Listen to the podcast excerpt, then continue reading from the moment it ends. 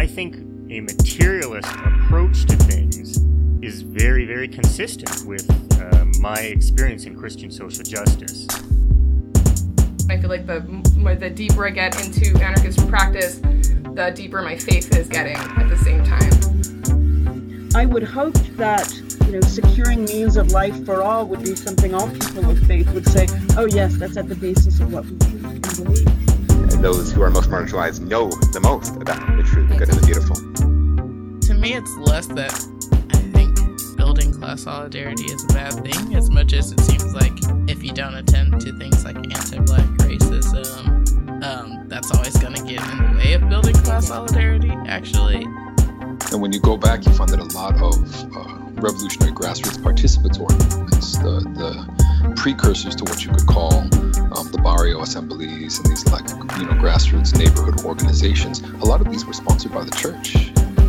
What does it mean to say that the Christian tradition is internally contradictory and there are antagonisms there and you're always uh, being faithful to some aspects and betraying other aspects? Welcome to the Magnificast, a podcast about Christianity and leftist politics. I'm Dean Detloff. I'm a PhD student at the Institute for Christian Studies in Toronto. And I'm Matt Bernico. I teach media studies at Greenville University in Greenville, Illinois. This week we are talking to Damian Costello, who's the author of a book called Black Elk Colonialism and Lakota Catholicism from Orbis Books. Uh, and really excited to learn a little bit more about that. Um, make sure to listen to the past episode. We're going to say that a bunch of other times uh, during the next conversation. Uh, but make sure to listen to the past episode where Damian interviews Basil Brave Heart. Uh, it's a good kind of context setting um, episode, I think, for this one. But before we do that, Matt, I hear that we have two iTunes reviews. Yep, we got two. Um, all right, so this is a little bit different than our usual iTunes uh, rating segment in that we've gotten our first one star review. Um, so I'm very excited about it. so uh, since I mean, I, usually we wouldn't probably read bad reviews at all, but if it's the first one star, we got to take that criticism, you know. No, I'd read them. Can't read just them ignore all. it. You gotta you gotta be gotta fair and balanced. Exactly. No so here's the zone balance. here. No, spin, no spin zone. Uh, okay, this review is entitled "Terrible." One out of five stars. uh, referring to the review, though.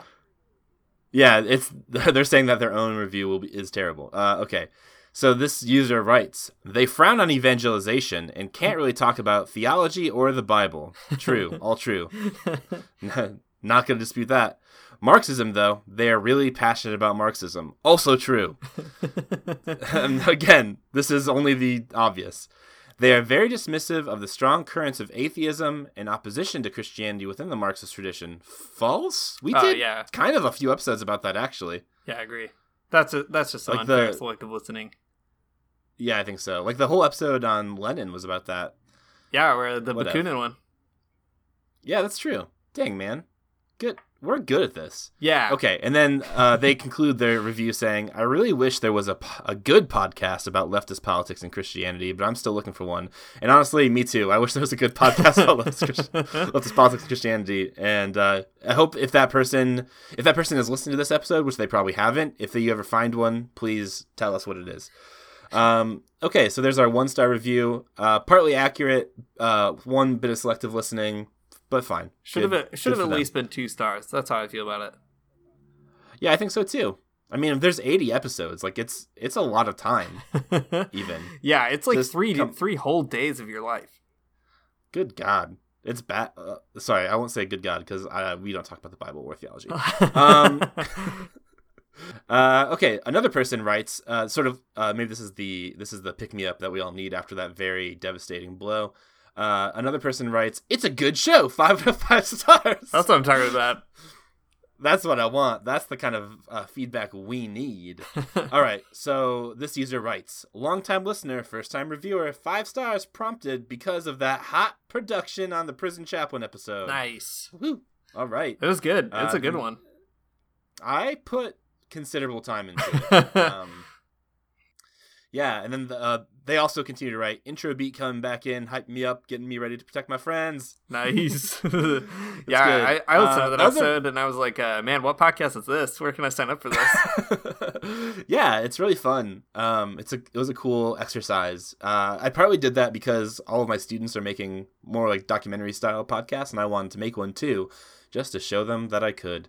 Uh, so I did, and it's good. It was a fun it was a fun thing. It's definitely a different way of thinking about audio that I really like actually. So maybe I'll do another one in the future next time I have a chance to do a cool interview with somebody. yeah, yeah. I mean, if we didn't make a podcast every single week, like maybe we'd put more time into it, but too bad. no kidding. Yeah, exactly. we got a five out of five uh, review out of it though, so worth it. Yeah, exactly. I think so. So uh, you too can write a review of our podcast if you want to. You can just go on over to iTunes, go to rate this podcast, and then give us five out of five stars, or give us one out of five stars. But probably don't. Probably just give us five out of five. um, get so get on get on that. We need more of these reviews. We've kind of got off the review reading track, and maybe we can get back on with some of your help. That's right. Uh, maybe this next conversation will inspire you to give us a five out of five star review. Uh, so, how's that for a segue? Uh, let's turn it on over to uh, Damian Costello to talk about Black Elk. All right, this week we are here with Damian Costello, author of the book Black Elk Colonialism and Lakota Catholicism from Orbis Books. Really thankful to have Damian with us today. Uh, make sure to maybe before listening to this one, uh, go back and listen to an interview that we hosted that Damian did with Basil Brave Heart uh, last week. Um, that'll kind of help contextualize some of our conversation here. Uh, the book deals with Black Elk, who you will learn a lot more about in the next hour, um, and we're gonna sort of see what it might look like to think of uh, indigeneity and colonialism and Catholicism and uh, all those kind of things together. But before we jump into that, uh, let's do a little catching up. So, Damian, what have you been up to lately in the last week or so? Well, I just got back Sunday from um, close to your territory, south of Grand Rapids. I was in South Nice. We went up to in there, uh, took a class up to see some Pokagon um, historical sites uh, on this very topic, Catholicism and uh, Native American tradition. Uh, but I'm mostly a stay-at-home dad, and the kids were sick when I got home, and so that's been a little tough. Mom is away at a, a conference as well, so me and the kids. Cool. Yeah, that sounds uh, pretty wild. Um, this whole stay-at-home dad thing, I don't have any uh, contextualized experience to relate to apart from uh, you know chasing my two cats um, while my wife is at work. But uh, yeah, uh, that sounds like a lot of work. Anyway, glad you got to see Michigan. Um, Matt, what have you been up to? Uh, just taking it easy over here, teaching classes, grading papers. That's that's about it. Nah, not anything crazy. Yeah. What about you, Dean? Uh, I've been busy, super busy, writing a lot. Um, trying to do, trying to get things in order to do my comprehensive exams for my PhD next week or, or next month. Um, next week's a little too optimistic, I think.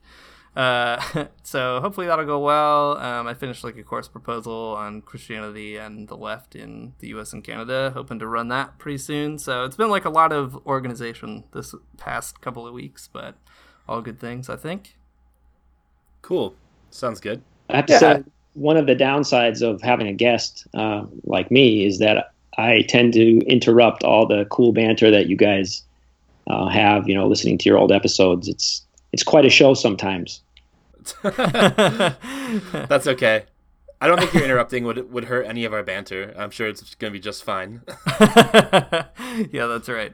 Uh, yeah, I don't think those uh, five star reviews are coming from the banter personally, but who knows? Um, uh, well, let's get into why you're actually here, Damian. Uh, last week, uh, like we mentioned, we hosted your interview with Basil Brave Heart, and he gave a lot of kind of interesting insights into uh, Black Elk and Lakota Catholicism, and it was really good to to hear some of that. Um, is there anything just before we start off here that you want to highlight from that interview or follow up on, maybe as a way to kind of set the stage for what we're about to talk about? Well, I guess I'd like to reiterate what you said um, to the listeners. If if for some reason you only have an hour of your life to give to this topic, I'd say turn this off and, and go back and listen to that interview. Uh, Basil Brave Heart, he's really the spiritual heir of of Black Elk's spiritual legacy. Um, you know, everything from his early childhood in his grandparents' cabin in the 1930s, where he he got his um, Lakota spiritual base. Um, his decades as a traditional spiritual leader. You know, he's he's a participant in the Catholic world, goes to mass mass every day, um, and he's he's a real theologian in terms of the way he's trying to bring together Lakota tradition, Christian theology, and quantum physics. Um, it's hard for me to keep up with him sometimes. Um, you know, he's he's really a, a priceless voice when we think about something like Black Elk. So yeah, it's definitely a cool interview. Um, it's really interesting to hear it come from him. You know, kind of as like a source. It's um, it is great that we that you, were able to conduct that interview. It seems like it'll be something that's worth worth something to the future of like Lakota Catholicism. Um, well, usually on the Magnificast, whenever we read a book or an article on the show, we always ask the author to give us a little bit of a, an elevator pitch about what the book is about. Uh, so, could you tell us um, what it is that you wanted to accomplish with uh, your book, and um, maybe just a little bit, about, and maybe just a little bit about who Black Elk is and like why he's important to you? Uh, well, Nicholas Black Elk was a Lakota holy man. Um, he was made famous by the book Black Elk Speaks. Um, you know, he was at a lot of the big events of Lakota and Native American history. You know, Battle of Little Bighorn when he was uh, about 12 years old. He finished off a couple soldiers, and then he was at Wounded Knee, um, fought in the aftermath there. Ghost Dancer, traveled to Europe with Buffalo Bill Cody, and as a young boy, the most important thing is he had this great vision. Um, he was in a coma for 12 days, but his spirit was it was brought up into the sky, and he met um, all these different figures in the, in the, Lakota religious world, all these different spirits, and he was commissioned to uh, save his people and to establish the sacred red tree, uh, the sacred tree at the um, junction of the of the red road and the black road. And so he spent his whole life trying to discern what that meant, uh, how he was going to be an intercessor for his people. Um, now, I discovered Black Elk pretty much like everybody up until a year or two ago, uh, before the canonization process started. I was an undergraduate, um, small school, Mount St. Mary's College in, in Maryland. And I spent most of my time um, when I should have been studying, pulling books off the, the library shelf. And I was interested in Indigenous studies, and I, I found that book, and, and I was blown away by it. You know, um, for its view into uh, Native American culture. Um, and, that, you know, I think we all kind of circle around a few questions, you know, big questions when we're academics that we always sort of return to. And, and for me, the question was always about conquest. Um, how does that happen? Why does that happen? You know, the sort of questions that Jared Diamond dealt with in Guns, Germs, and Steel that came out after I was an undergraduate. Um, and, you know, so as somebody who's a theologian, then the question was always, okay, well, how did Christians do this? You know, it makes sense if, um, you know, the Mongol Empire or something did this because, of course, they're bad pagans. Um, but how did we good Christians do this? And so Black Elk Speaks really uh, encapsulated all these questions that I had as an undergraduate. Uh, but I didn't have any idea he was also Catholic until I brought the book into one of my theology classes, sort of accidentally, and, and the professor saw it, and and he looked at me and he said, "Hey, did you know that guy was Catholic?" And of course, I had no idea. Um, I didn't know at the time um, much about Native American culture, and didn't really think that natives could be Christian as well. And so he said, Well, this is a really interesting um, debate. Why don't you study this? You can do a senior project and write a paper about it. And so I did. Um, fall of 97, I read everything there was out there about Black Elk at the time. And it was the, the best educational experience I ever had um, in my life. And, you know, when I returned to grad school, I, I revisited it. And that's the basis of um, what became this book. Yeah, it's really amazing. I think it's interesting too to how you narrate that story of um, you know starting off with someone who kind of has internalized a lot of assumptions about what it means to be a native person or something like that, and uh, through Black Elk uh, having those things challenged, and that's something that comes through in your book as well. um, the the figure of Black Elk challenges all kinds of uh, of assumed narratives, not only about um, indigenous people in the United States and about Christianity in general, but also about Black Elk himself. Uh, I think that's really fascinating. And in the first chapter, you frame the position of the book coming from a post-colonialist, post-colonialist, excuse me, uh, and a post-Western Christian uh, perspective. So those positions add some kind of interesting nuances to the project. Could you maybe introduce like what those words mean and how Black Elk uh, helps you think through those kinds of, uh, of issues? Sure, but uh, before I do that, I have to say that my biggest fear in thinking about joining you guys in this podcast was uh, realizing, man, my um, academic, my theoretical chops are just not at the level where your your guys' uh, level is. You know, I think maybe they were back when I was in grad school, uh, but having moved on, um, that seems like a very distant world. But having said that, um, post-colonial thought allowed me to open up a lot of space for black elk. Um, you know, the colonial world is really good at dividing things into hard binaries, you know, very much like all Western modern thought. So you have settlers and natives, and one is sort of ultimately good and smart and has the right culture, and then the other side is everything that's bad. And, you know, that kind of flips at times, um, but that's how colonial thought tends to view the world. Um, Post colonial thought tries to blur those distinctions and focus more on practices and, and the gray area. Now, I should say, if you really want a, a full explanation of this, you should go back and listen to uh, Michael Jimenez, um, his Jimenez, his episode 46. You know, I was listening to that, and if you go to about 21 and a half minutes, he will break it down um, in a very sophisticated way.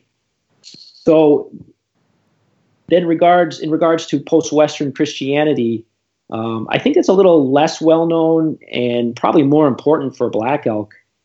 Um, part of the colonial legacy is that we still think of Christianity as being um, European, or even when it gets moved to other places, that it's still a European thing at its core. And you know, if you just look at the facts of it, um, most Christians today live in places that are not North America or Europe, you know, Africa and Asian, Asia, Latin America, and that trend is only expanding.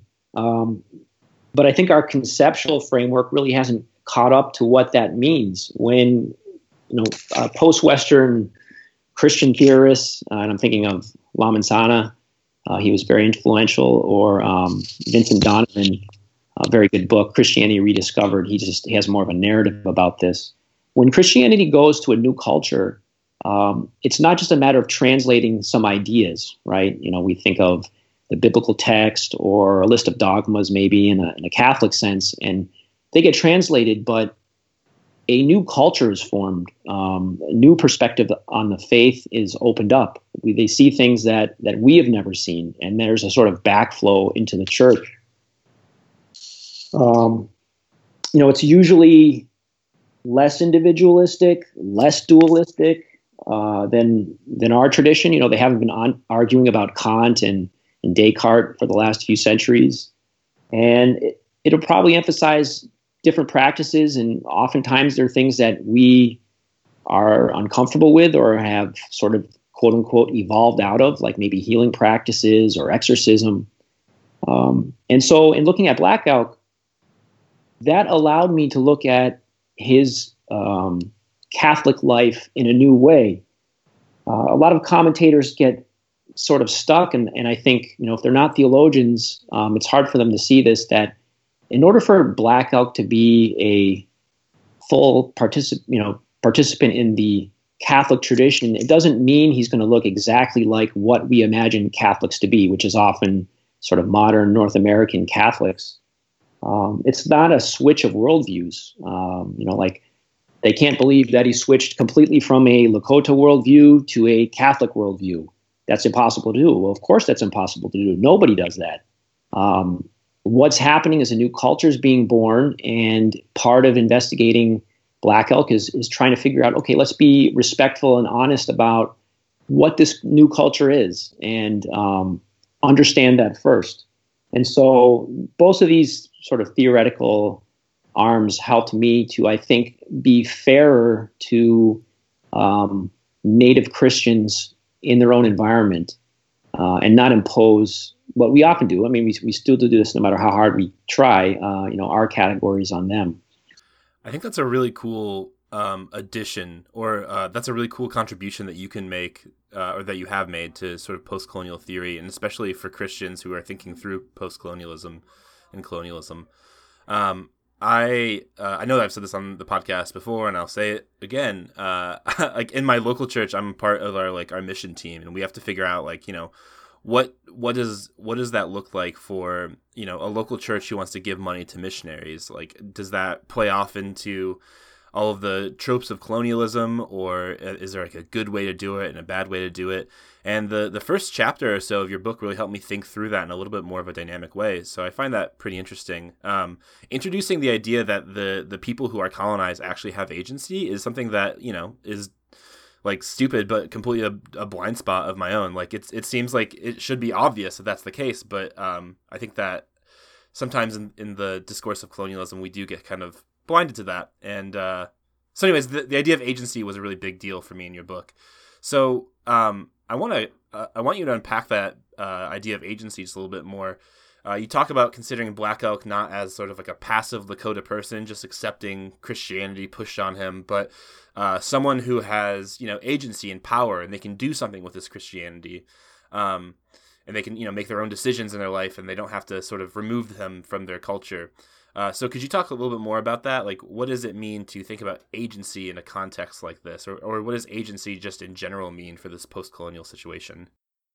You know, in the first place, you know, I think it's the right instinct to uh, be in a place where agency is hard to see because these, you know, colonial practices, this huge apparatus, it's it's a powerful um, hegemonic force, and it's hard to see agency in the face of that. There are so many stories where it's difficult to see agency. Um, but having said that, when you when you dig a little bit deeper, um, you find the ways in which people survive in forms that's not just outright resistance. You know, we the romantic, the easy way to think about is the ways that people escape the system or seemingly beat the system. And those are few and far between, of course.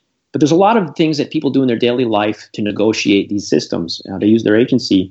And so, particularly when we think about identity, um, so much of this system, the colonial system, um, is, is artificial. It's hard to underestimate that the force that it has on shaping identity. You know, like residential schools, bad missionary work, um, salvage anthropology, uh, movements for cultural renewal, they all sort of um, box people in into the idea that the the only legitimate way to not uh, be a victim is to be traditional.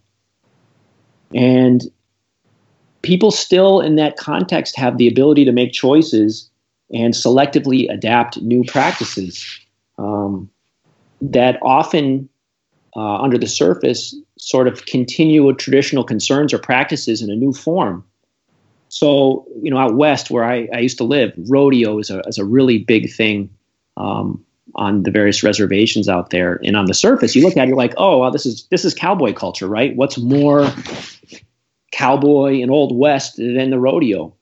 But when you start to think about what's going on, um, you can see how this was a way for traditional native horse culture to survive in a new in a new venue in a new a new situation. Um, it's a place where um, natives can interact with non-natives in relative equal on a, you know an equal footing, uh, where bridges can be built, and it's it's a very vibrant culture in which natives invest in just like your average settler cowboy, and so when you look at uh, religious practices or something like Christianity, you can see sort of the same thing going on. Are there also instances in which things are shoved down people's throats and um, there's not much choice involved? Of course. But there's also ways in which people take uh, practices that are new, that seem to be foreign, but inhabit them in a way to create a new future. You know, survival, but also um, a way for their traditional practices to be a part of their thriving in the present in uh, the future. Yeah, that uh, that ambiguity that you call attention to there between um, you know the, in, on the one hand it's a sense of survival and on the other hand it's uh, it, it opens up different possibilities potentialities I think is something that's really hard to like parse out and, and really important to call attention to as well. Um, maybe like one example that we could use to get into this a little bit is how you talk about uh, Jesuit missionaries in your book uh, historically. Um, and you sort of lay out a, an account of how they're somewhat different from other colonizing groups or interests like, you know, merchants or uh, the army, etc. Um, and you say that they're, uh, they're, you admit that they're complicit in colonialism for sure. Um, but you say that there's also a way in which they're somewhat separate from it, or they find ways to resist it uh, on their own terms um, as Jesuits. Uh, you, you, use the term of them being in kind of like a third way. Um, and in our conversations about this book, uh, Matt and I, uh, this is something that we like kind of struggled with a little bit, I guess. Um, so you, you cite all the ways that Jesuits give a particular respect to the Lakota people by learning their language, for example, um, or trying to find like certain, I guess, like cognates uh, in in their own worldview. Um, but do you think that like, hmm, I guess, do you think it's really the case that the Jesuits are in that sense kind of separate from colonialism, or are they also, I guess, uh, uh, more complicit maybe than you you might um, give them credit for uh, in your chapter. Like like regardless of how enculturated they were, their end goal is still a certain kind of assimilation of uh, Lakota people into Christendom uh, in the American West. Uh, so yeah, I guess uh, I'm curious to hear a little bit more of what you think of that, and and with that ambiguity, like is Lakota Catholicism sort of like making the best of like uh, a, a, bad situation with colonialism? Is there something more going on? Uh, how does that kind of history maybe help uh, illuminate some of that? I feel like you you're you're pulling your punch a little bit, and and that's okay. Um, I am for sure. I if I look back Right, and I do look back at this book. Um, you know, it's been over ten years, and um, that's the part I struggle with the most as well. Um, you know, and I, and I, think there's a few reasons why I um, would that I do look at it differently and would write this differently now. Um, you know, the the whole Indian residential school uh, question was really not on um, the average person's mind right now. It probably still isn't on the average person's mind, but you know, there's a huge um, truth and reconciliation movement in Canada. I think it's much more prominent in the U.S., even though we're not in the same place. And even though I knew about residential schools, I don't think that I inhabited the space where I was able to take it to feel it as palpably as I do now. Um, and I think, you know, I didn't have that experience living in a native community long term. Um, and that has really sort of helped me to understand these things in a different way. I'll get back to that later on. Uh, but I think w- probably the biggest thing that was going on as I look back was sort of this grad school tunnel vision that I had. Uh, you know, one of the, the greatest things I think about your conversations that you guys have is your autobiographical honesty. Um, and I can remember listening, I think it was you know, I have it written down here somewhere. I don't know where it is. Uh, but your episode on Jacques Ellul. Oh yeah. Christianity and anarchism, I believe it's, mm-hmm. or anarchism and Christianity. And uh, you know, you you talked about it. Um, you know, you, you brought up a lot of sort of problems that you now see with the work that you didn't necessarily necessarily see when you first picked it up.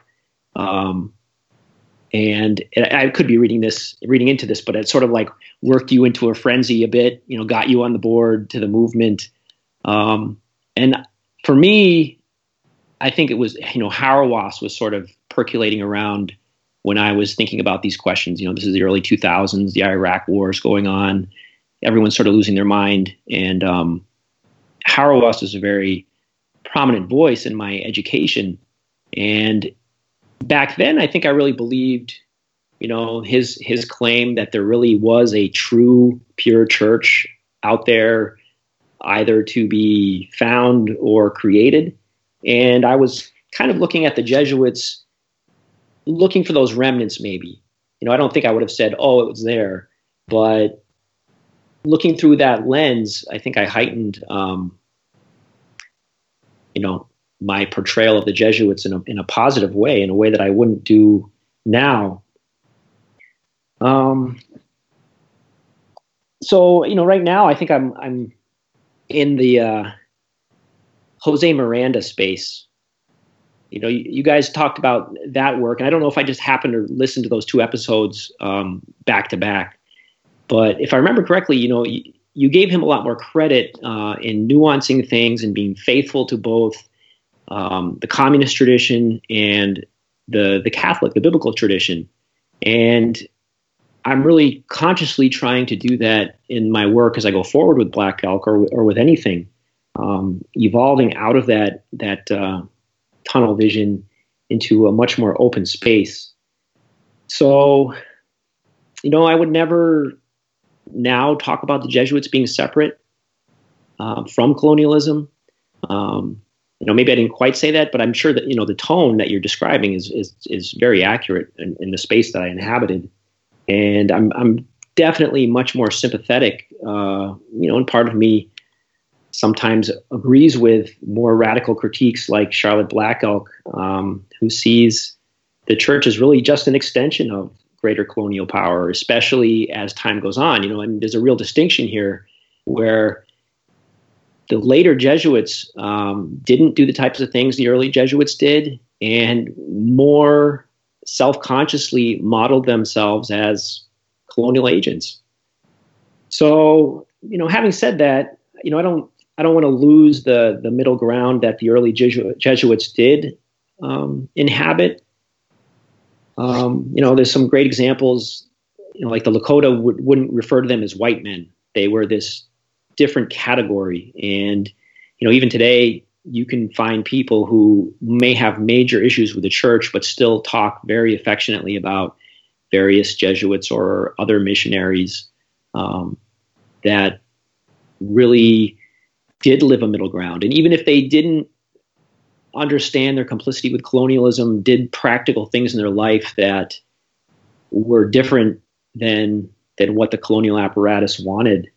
Um, and then, you know, finally, just you know, it's having lived in that experience and, and realizing how much more difficult it is to not only imagine what a heroic stance would be, um, but the difficulty of embodying that. What a radical and um, difficult place that is to to live in an anti-colonial way long term. Um, so giving, I guess, wanting to give them credit for that halfway, that that middle space that, even though didn't go all the way, is incredibly difficult to inhabit.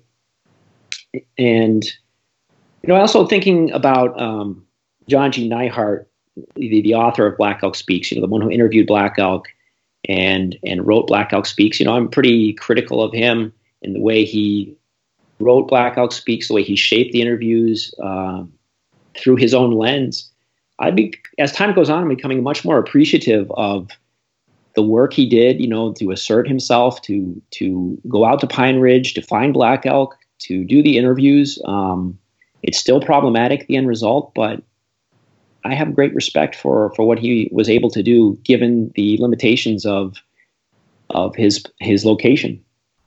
I really appreciate how you uh, reflect on that, Damian. I mean, I think it, like you wrote this book a long time ago, so uh, it's natural for anybody to kind of keep on developing and, and changing positions, etc. But I think it's actually a, a challenge to um, to like critically investigate the ways in which uh, you know your scholarly assumptions continue to shape uh, the work that you've done. I was saying to Matt uh, when we were coming up with these questions, like um, I don't think I've ever read, read anything that I wrote like ten years ago, and uh, I sort of shudder to think what I would find if I tried to. um, and uh, yeah, I mean, dealing with with issues like colonialism and that sort of a thing, especially as a white scholar trying to make sense of this, um, I think it's. Uh, I, I, guess I'm just.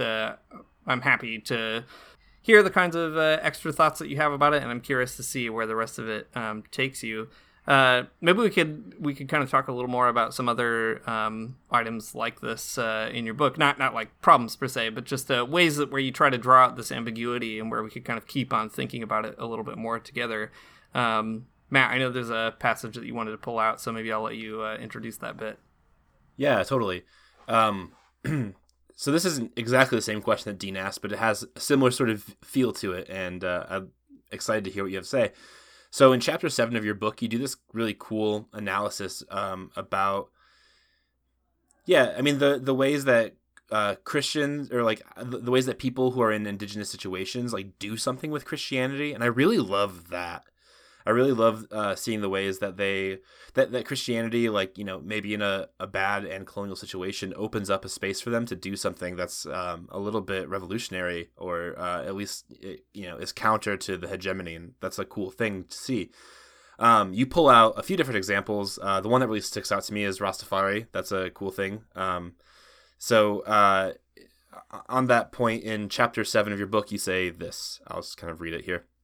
Given the strategy the West employed to reorder the world, I maintain that when colonized people, quote, discovered Christianity, they often used it to counter the West. So, um, right, you, you, you use an analysis of Rastafari, but also of the Lakota Catholicism of Black Elk um, to, you know, talk about that, to talk about the ways that they ended up countering the West. Um, so your judgment in this book, I don't think, is altogether wrong on that point the people of Jamaica and the, and the Dakotas did do something with Christianity that countered colonialism in some pretty interesting ways, and we you know see sort of the the history of that here. Um, however, I'm wondering that you know that countering is is never something that overcame Western hegemony, though. So, is the countering that we see in these types of movements a difference that makes a difference? Is it a countering that um, really challenges hegemony, or is it a countering that just like makes a space um, for them to sort of survive? Man, I, I, have to say this is like the the best conversation I've had about this, and since I wrote the book, uh, and I really appreciate you guys having it with me. Um, it's probably the latter. You know, I think my language here is in part kind of a product of that grad school tunnel vision. You know, where we you know we we think we identify the monsters and we build them up and we think we can find a way to just sort of you know, slay them in some dramatic way. Um, you know, did the Rastafari and Lakota appropriation of, of the gospel and Western hegemony? I mean, no, but nothing has. I, I don't know ultimately what will. Uh, yeah, communism it, didn't either. So, um, but you know, I think these pockets of survival are significant. Um, I think you know there, are pockets that that did something meaningful for the people there, but they also produce these rich sort of cultural strands that spider web out into the world. Um, you know, and I think those those spider webs, you know, sure, I think they're commodified and domesticated. Um, whether it's you know Black Elk Speaks, um, you know, say like Bob Marley, you know, that's sort of on that trajectory.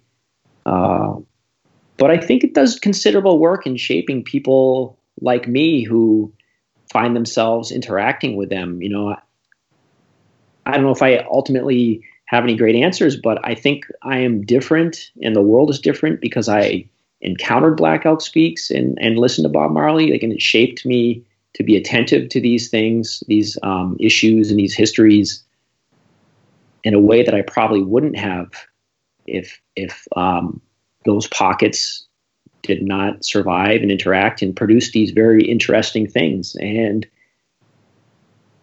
you know in giving up the possibility of discovering some sort of ultimate way to bring down hegemony i think this is still a meaningful um, difference that does make a difference. And a lot of times i'm like well i'm not sure exactly what that difference amounts to um, but a lot of the beauty that I'm able to see in the world comes out of those strands that have communicated communicated across thousands of miles and decades and centuries. Yeah, I think that's a pretty good read on the situation. Um, when I read those accounts from your book, I guess I, I thought of them as akin to um, what we've talked about on this show as like the Diggers or Thomas Müntzer, right? They're they're real Christian movements that um, I mean are you know definitely Christian first of all, but also that do something in the face of hegemony that's pretty good, right? And that they does that that they don't bring down Western hegemony is you know not surprising because like you know we just said nothing did, not even communism. So there you go but I think they are helpful moments of recall. That's how I read them, at least. Is is just like one more thing in that in that long list of sort of like Christian radicalism that we can pull from. Yeah, uh, I think that's also a great um, way for us to maybe talk a little bit more about Black Elk specifically, and um, some more uh, of what you've kind of been working with Damian and, and kind of thinking through uh, who Black Elk is and, and what his life means. Um, so uh, you do a lot of uh, work in your book to think through moments in Black Elk's life, uh, whether it's like a, a, major kind of vision that you mentioned at the at the top of this podcast, um, or you know uh, his own kind of historical moves and, and shifts and changes. Um, and I think that's really, uh, at least for me, that was like the most exciting um, parts of the book is like the way that you kind of lay out how Black Elk is like taking this material and like using some of it, uh, not using other parts of it, combining it with other things. Um, like it, it's a really kind of creative act and attempt to be to be faithful to a lot of different parts of his life. Um, and that's like a really inspiring and, and, challenging thing to do. It's like it's something that everyone has to do, uh, not just like indigenous people, obviously. Um, and the way that you that you trace how Black Elk does that is just uh, really valuable. So I guess uh, you know you, you alluded earlier, you know, you've spent some time um, living in indigenous communities and, and thinking a lot more about this. And I wonder, you know, does that experience, um, how has that experience, I guess, made you think a little more about Black Elk's life and uh, enter into some of that space and, and, understand it a little bit differently? You know, you, you talk a lot about Black Elk's vision, and, and that's probably the thing that I'm uh, most curious about. Uh, but yeah, anything that kind of comes to mind in, light of that experience of, of having dug into that uh, lived experience a little more. Well, one of the funny things about this, you know, I, I wrote the the Black Elk book over ten years ago, and it seemed like for a long time that that was, you know, firmly a part of my past that it would I wouldn't really ever revisit it, and it was sort of accidental. Uh, my wife, she's a doctor, and when she got done with residency, she said she wanted to go out west and work on a reservation. And I was not interested in that. I was ready to come home. Um, we're both from Vermont, and I was ready to start settling down. Um, I wanted our family to be from here. And it was her turn to pick, so we ended up uh, on the Navajo reservation in a pretty remote place and very far from any tenure track possibilities. And our kids were born out there, and I stayed home, home with them. And so, what the only thing I really had to do, which was also providential and perfect for this material, is to just go into the community and be a part of it as much as possible and go to ceremony. So for about five years, that's what I did. Uh, stayed at home with the kids and then went to ceremony, all the different traditions that are there, uh, Azee' Bee Nahagha, which is the peyote religion, then the traditional Navajo ceremony, and there was also Lakota Sundance out there. And also, I was active in, in the local Catholic parish. Um, and so that gave me um, sort of the flip side to all this work I had done before. So here I was, I was doing this thought experiment using um, you know, Western academic practices, and of course, you know, I, I'm looking at post-colonialism, post-Western Christianity, but this is a Western practice looking at this question: How does Black Elk be uh, faithful Native, faithful to his own traditions, and um, faithful Catholic? And I found myself doing the opposite. Um, jumping in as a, a Catholic um, of Catholic background and embracing as much of indigenous tradition as I can and just seeing what happens. Because it's messy. It doesn't all just sort of fall together. You have to discern. Some things don't really go together. Um, and it's hard to just keep this all in, in one place. So I would say that the, the biggest insight um, was this shift from a theoretical perspective to uh, an, a native perspective of of the spirits and of ceremony. Um, now, we, imagine Black Elk, what he was going through, and we have the benefit of all these of hindsight and of seeing all these big, huge global systems and I'm anal- analyzing them, and that's true. And, and Black Elk could see some of those things, but his primary uh, mode of encountering Christianity was the spirits and ceremony. Um, in in the Ghost Dance, the last major uh, vision of his life, he had a vision of Christ. And in a native tradition, particularly in Lakota tradition, when a spirit uh, manifests itself to you, it does so uh, to give you a gift and to issue issue a call. I mean, you can see echoes of this, of course, in the in the Bible as well. Um, but when you see the Spirit, you also become the Spirit, and you do things in the manner of the Spirit. So if an eagle visits you, you are called to heal in the way of an eagle, and you are that eagle for the rest of your life. And uh, you have to enact that and, and reciprocate that call in ceremony. That's a requirement. And so, just like with this great vision, Black Elk, um, he was given a call. He put it off for almost a decade until he finally gave in, uh, told his elders, and he went to ceremony and became a healer. And that's, you know, if you look at his biography and how he interacted with this uh, vision of Christ, he put it off. Um, you can very much read his baptism as that, you know, a native ceremony in which he embraces a call to use the power um, given to him by the Spirit. Now, um, Christ was seen in the ghost dance, and then also the, the, the Catholic world and other Christian traditions. They translated his name uh, Wanikiya, he who makes live. That the defining characteristic, the defining power of Christ was this ability to renew the world. And so that was the gift that was given to Black Elk, and that's what he embraced, I think, um, in his Catholic life, and not at the expense of his previous call, but in continuity with his previous call. So, anyway, that is something that I never could have seen without participating in this, and I think is really the fundamental perspective for measuring the sincerity of Black Elk's Christian life. Um, because there's one thing you do not do in a native context, or you know, there's lots of things, but you don't mess with the, the spirit world. You don't fool around with ceremony. That's not something you lie about. Ceremony is the foundation of of native life, and if there's one thing you respect, it's that. That's cool. That's great to hear more about how that you know really formative experience of actually living in a native community helped you rethink some of this, um, and helped you sort of shed some new light on Black Elk. Um, well, our our time is is quickly coming up to an hour, and I don't um, like that at all. I don't like how time is working right now. I wish it would slow down a little bit. um, Same here. But uh, yeah, something I would like to hear you talk about, uh, something I'm really interested in um, for a lot of reasons, is the cause for Black Elk's canonization. Um, something that uh, Basil Brave Heart talked a bit about last week, and um, something I'd love to hear your take on as well. So, um, what what does that case look like so far? Um, what do you think like formally recognizing Black Elk as a saint would mean for the Catholic Church, especially in the United States?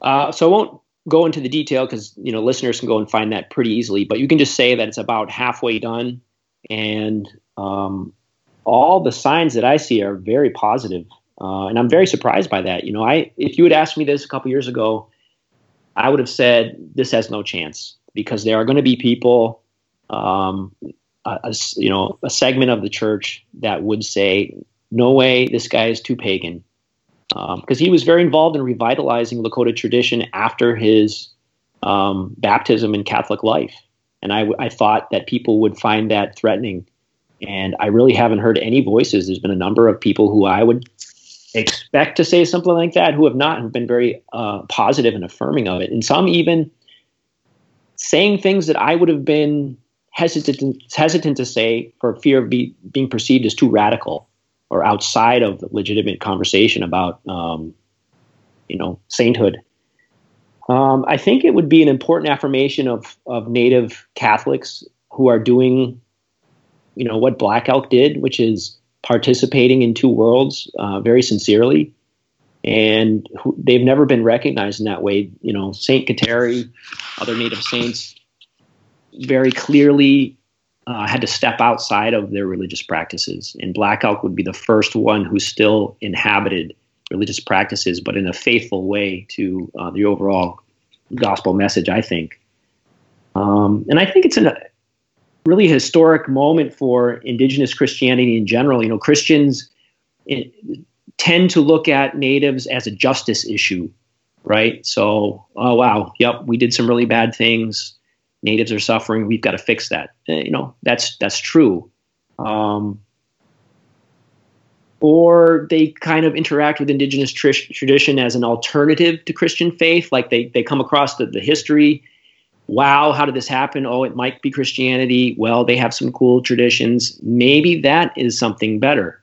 I think this is really a first the first time where I'm encountering a significant number of, of Christians who are realizing that indigenous traditions, spiritual traditions, um, can offer something to their faith that's give them something that's missing and help them to step outside of a lot of the problematic categories of, of Western Christianity. And, you know, I want to give a, just a quick shout out to a group um, that has been doing this work for a while. NAIITS uh, used to stand for North American Institute for Indigenous Theo- Theological Studies.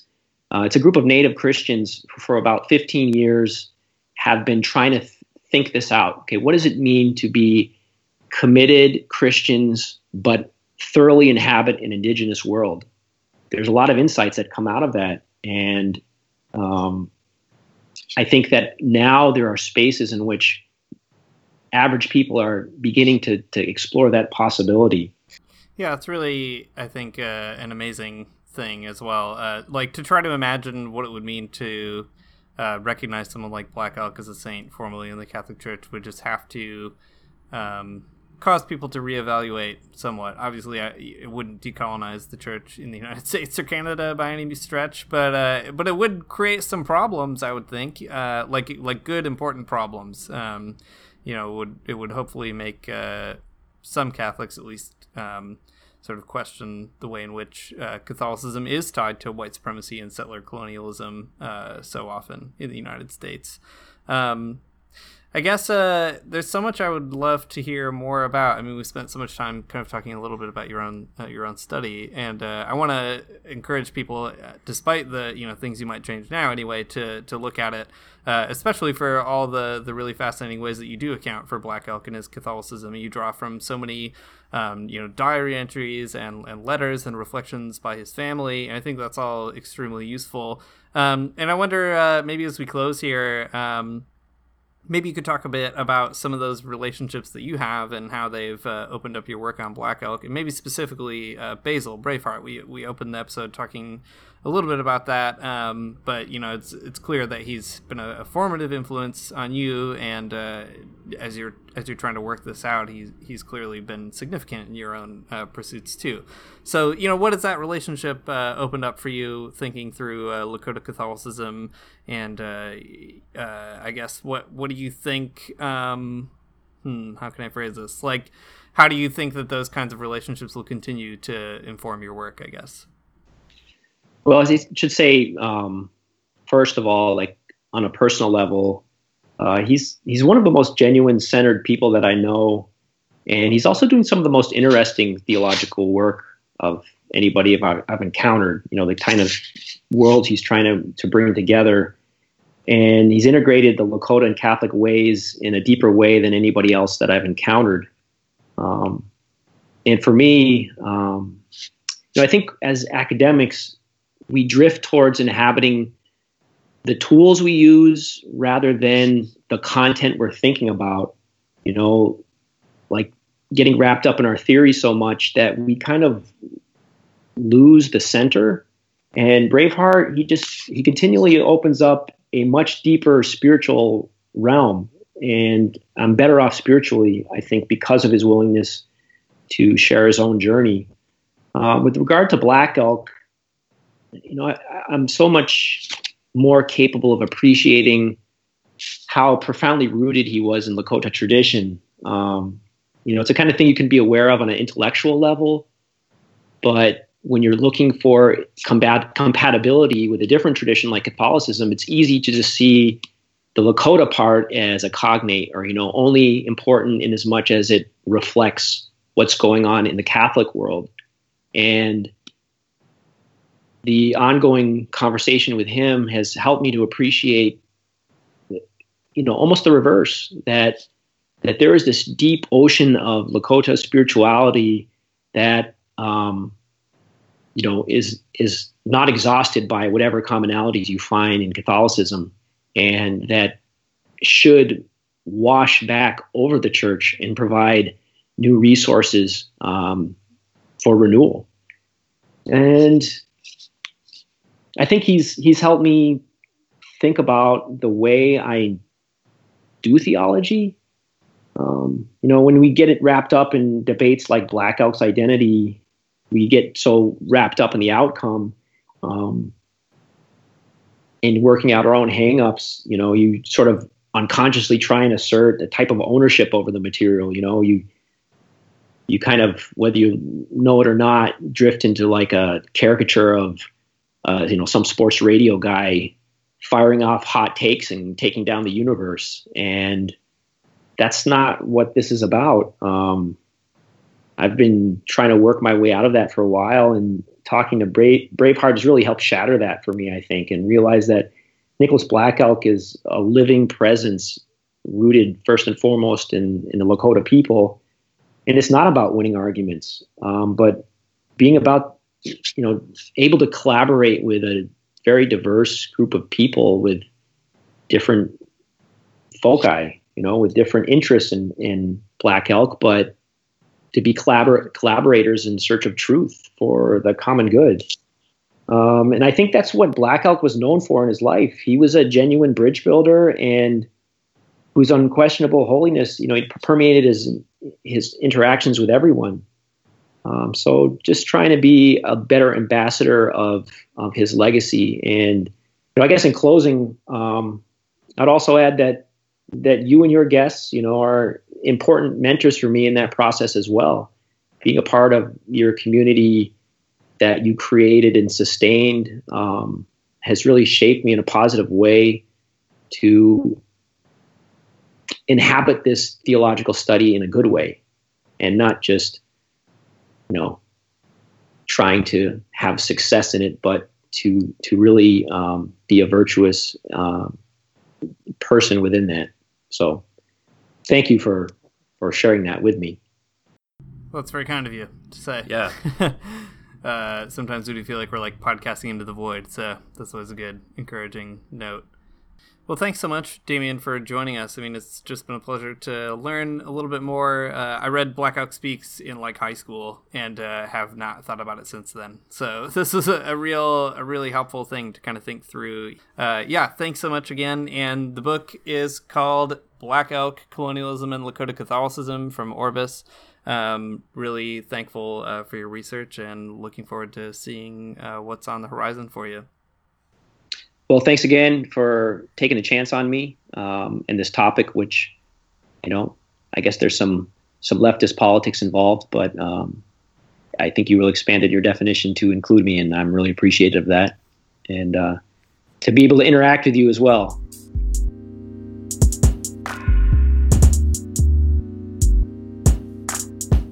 Thanks for listening to the Magnificast. If you like what you heard, you can go uh, give us an iTunes rev- review. You got to do it it's mandatory now.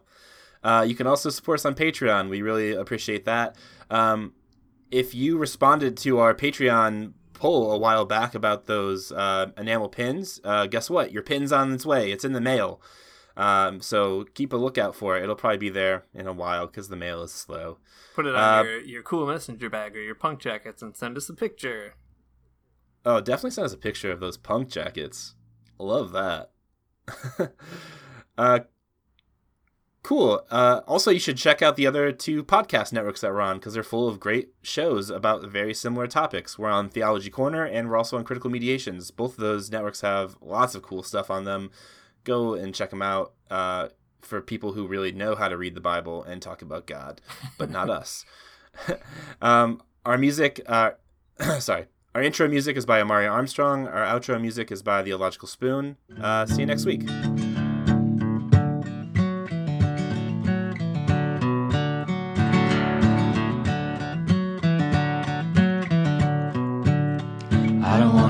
Church in the morning, church in the morning, souls alive. Heaven come to earth and there won't be no church. We'll meet down by the riverside. There we'll swim with all creation. Never get tired, never bored. Don't worry, someday there'll be no dam between us and our Lord.